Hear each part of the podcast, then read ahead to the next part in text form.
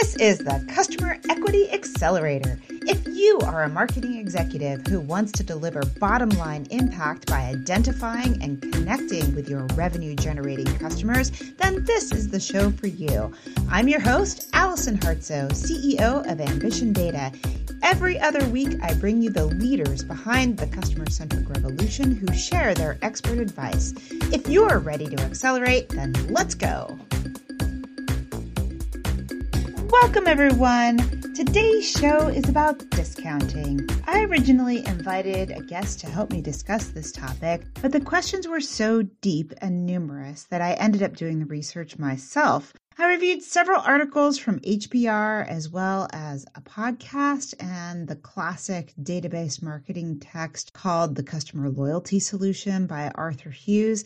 And today I want to share with you what I suspected and what I found out about discounting during COVID.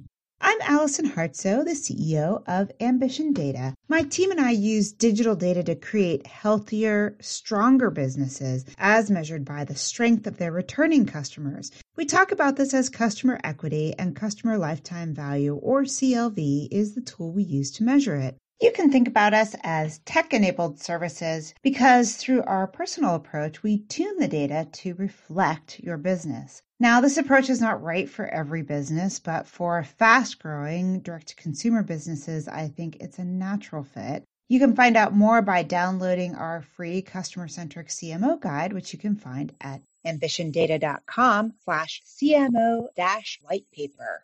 So, today we're going to talk about discounting. Why should you care about discounting during COVID? I've been thinking a lot about this question because for the first time ever, I saw an 85% off discount in a store that was not closing. And I realized that discount sales clearly drive purchase behavior.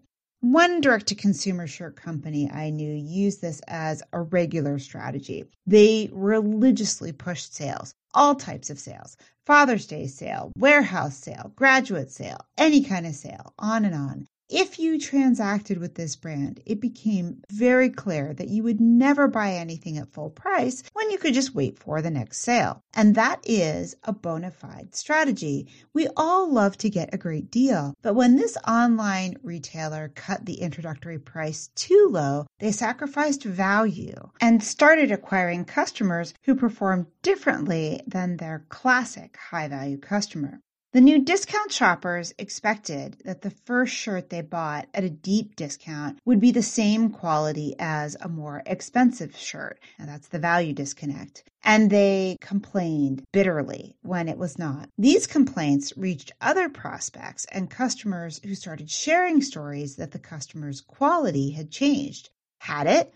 No but the sense that you paid a reasonable price for a good quality shirt eroded across both the low value discount shoppers and the higher value long term shoppers as a result of this increased social media reviews from the new low discount shoppers. So, the question I've been thinking about is should online retailers discount to drive up sales now and reap the short term revenues, which could offset crushing losses that many businesses are seeing?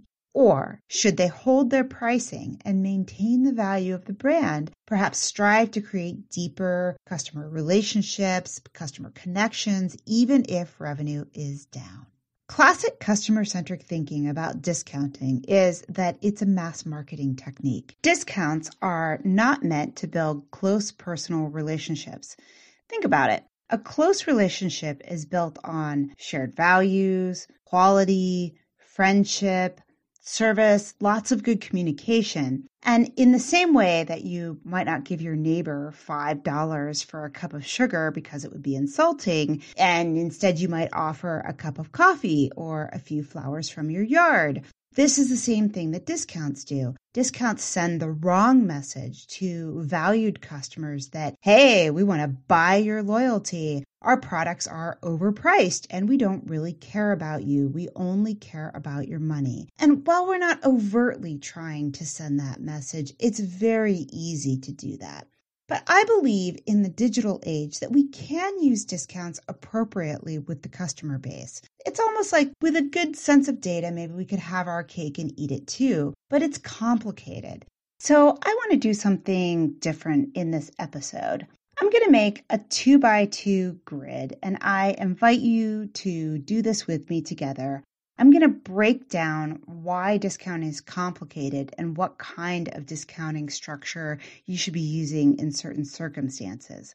I'm going to use demand, meaning the overall consumer demand for your products during COVID, and cross it with analytics maturity, particularly digital data analytics maturity, meaning how easily can your company understand customer behavior and execute make a change based on that data. So if you'd like to, hit pause, grab a pen, and get a piece of paper to follow along with this very cool 2x2 grid. Now, first, let's talk about the axes. Consumer demand is closely related to industry during COVID. If you cannot sell at full capacity, think travel or restaurant industries, then it's a darker world than if you sell online and you're seeing a demand increase think Amazon or groceries. So our first column or our y axis is low demand versus high demand. So that's top to bottom.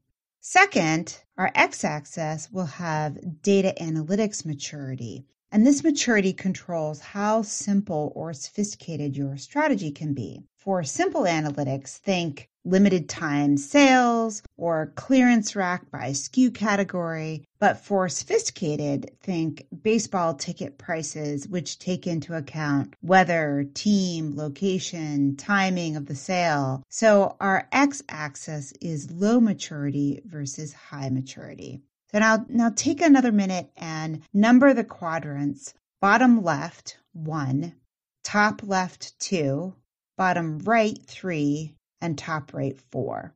That's the order that I'll use to discuss the discount strategies. And note that a company can put a foot in several quadrants at once. So, for example, the warehouse supply chain could operate differently than the e commerce arm. And I'll give more examples as we go.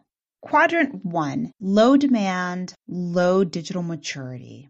In this quadrant, think of retail stores that depend on foot traffic or anything you might find in the mall. These are commonly places where we see big sales signs and maybe even expect discounts. But these companies can do more than just raise or lower a price they can be really creative. And along these lines, I need to credit Rafi Mohammed, who wrote The Art of Pricing as well as The 1% Windfall, for this next statistic. He talks about McKinsey, who did a study where they found that a 1% increase in price, if demand is held constant, would average an increase in operating profits by 8.7%. Now, you might be thinking, as I was, well, why does that matter? Well, when you think about this, it shows how much small changes in price can create big changes, positive or negative, in the bottom line.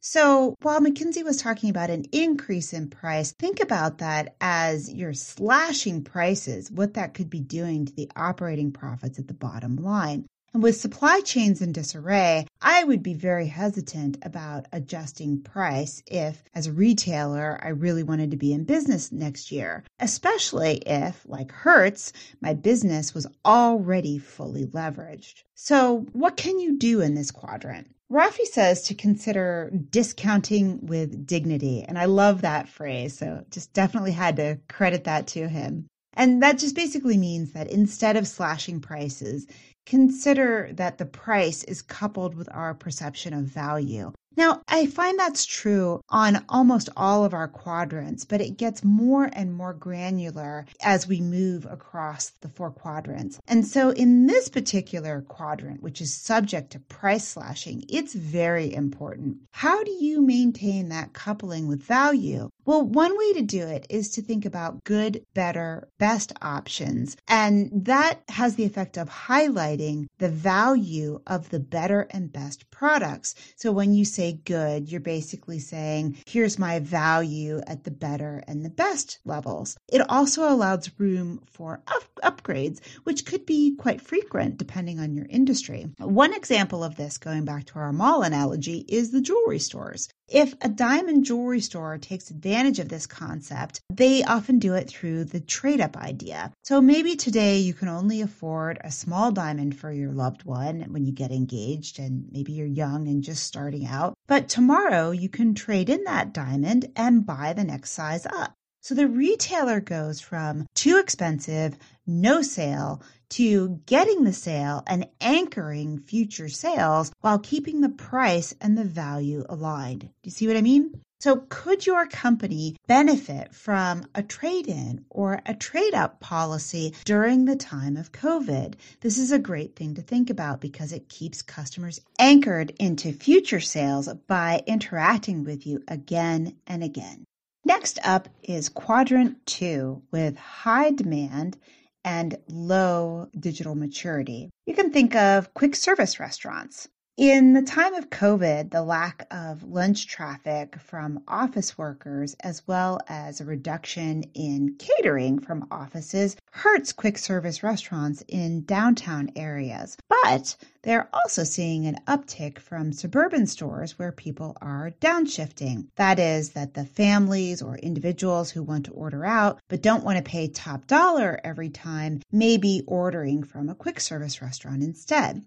Oh, many quick service restaurant chains have very dated technologies that keep their data maturity low. But here, creativity can be about understanding what your customers' true needs are. So pre COVID, I think about this customer experience option as something like Fred Meyer's childcare while you shop. They have these play areas where you can check in children under six in a small area. And instead of them reaching out to pull things off the shelf and stick them in your cart, you can shop in peace for up to an hour. Or similarly, McDonald's also has well known play structures. I think I heard once they had the most playgrounds in the entire world. So, quite an achievement there. And they also, this technique does not require intensive data crunching to know that these experiences fulfill a customer need, and that need will help increase sales.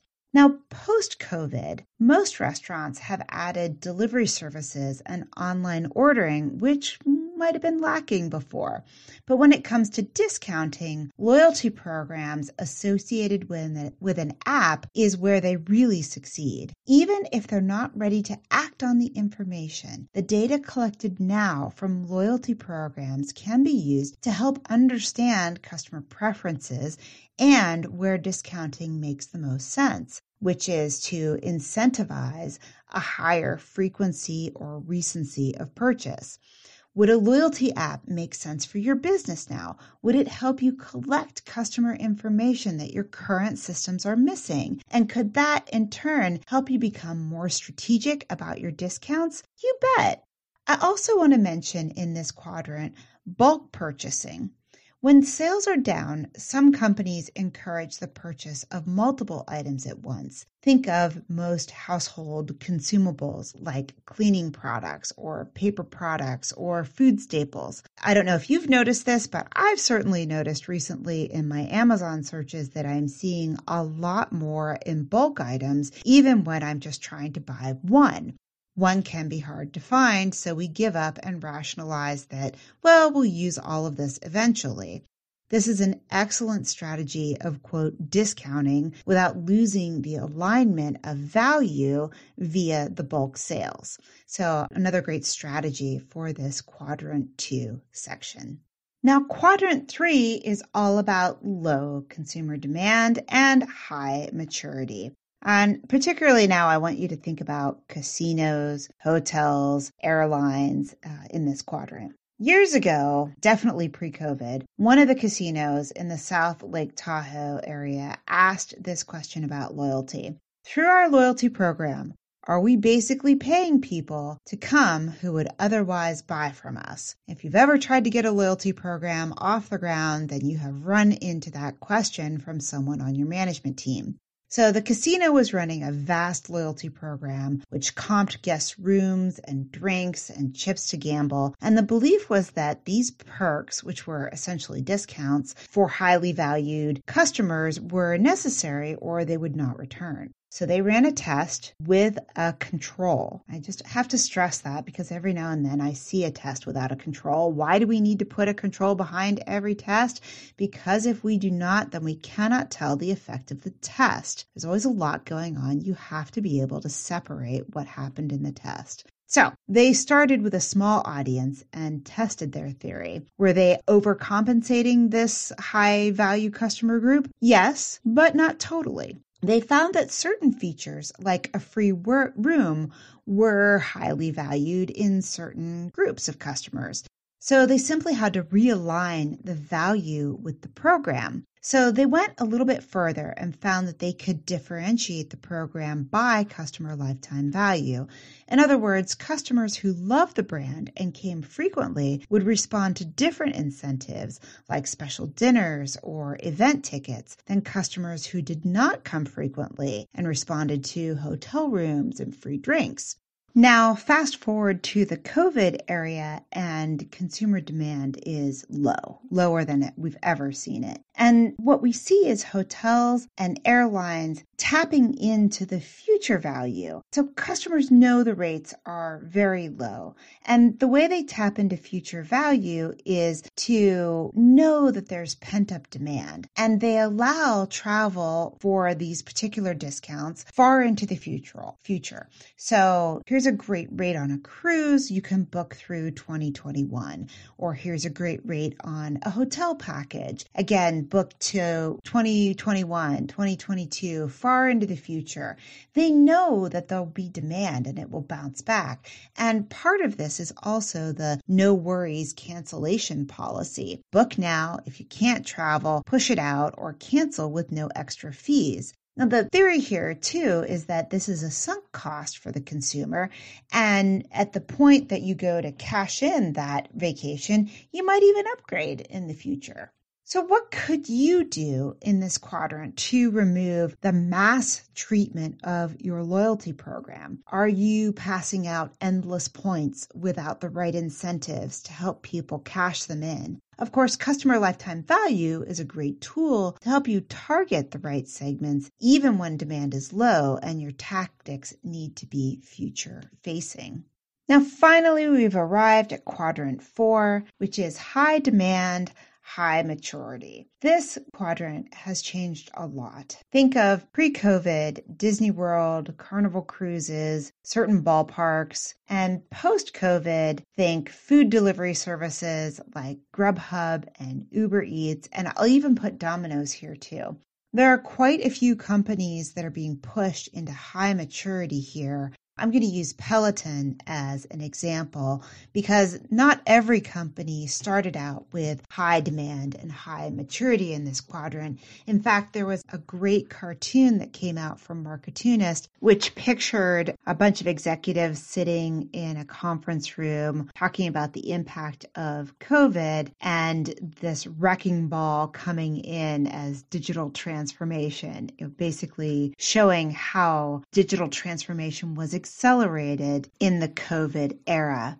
So I'm going to use Peloton as an example because last fall I finally broke down and bought a Peloton bike. It rains a lot in Oregon where I live, so I got the bike and I tried out multiple programs in this system. In the heart of COVID, less than six months later, I sold it. Why? Well, despite all of the electronics and the metrics and the really geeky stuff that I love to see about getting in shape, the company hadn't figured out me. I did not want to train as a competitive cyclist. I wanted to keep in shape but not kill myself doing it, and there was no setting for this. Essentially, the machine could not tune its recommendations to me. And that's not Peloton's fault. It's just that at the highest level of maturity, companies operating in this space know they actually have to improve or augment the data that's coming in. Peloton never asked me the right questions that they could use to augment their data other than basic class ratings and instructor ratings. No qualitative information was collected from me for the entire time until after I left. Now compare that to Stitch Fix, a company that surveys you constantly while also augmenting the descriptive details about all their clothing so that it can make good matches and improve them. They have a huge competitive advantage in the way they collect and augment their data. So, discounting. Companies in this space use discounting as just one of the many arrows in their quiver but you'll find that it's most often attached to acquisition. It sounds like this Join now and we'll give you $100, which I like to interpret as our cost to acquire you is way higher than $100. So if you become our customer for this, hey, we both win. Okay, that's good. But what these companies are really doing is they're pushing the relationship with you to be part of our tribe. They want you to reflect your values in their brand. Now, I definitely wanted my athletic values to be reflected in my purchase of a Peloton, and Disney similarly wants you to feel special as their guest, and they're very good at that.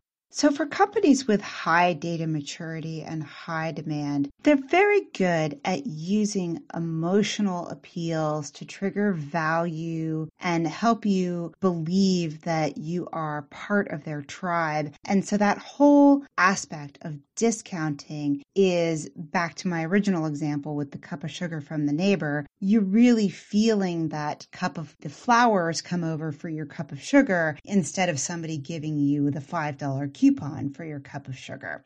So there's a, a discounting effect, but it doesn't feel that way.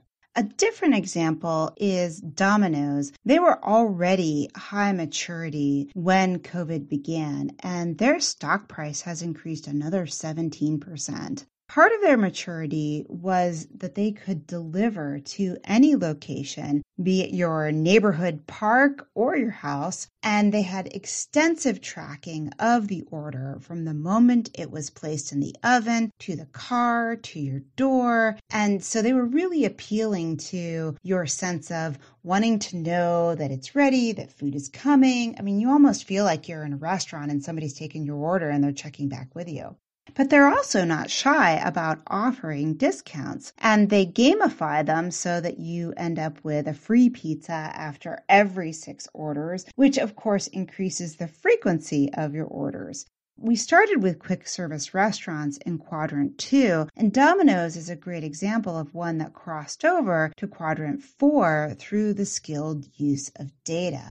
In this quadrant, strategic skilled use of data allows companies to run very narrow tests and make granular improvements that impact the bottom line as well as to innovate. The trick, however, is to keep doing this so that it becomes difficult for competitors or imitators to keep up. If you've mastered your data, then what areas of innovation do you sense exist in your company, but maybe you just haven't tested them yet? A good place to start is to ask around the call center, programmers, anyone on the front line. They probably already know what you need. Start there and see what kind of great innovations come out those innovations can be so much stronger than just a discount. So, what's the grand conclusion? You know, should you discount during COVID?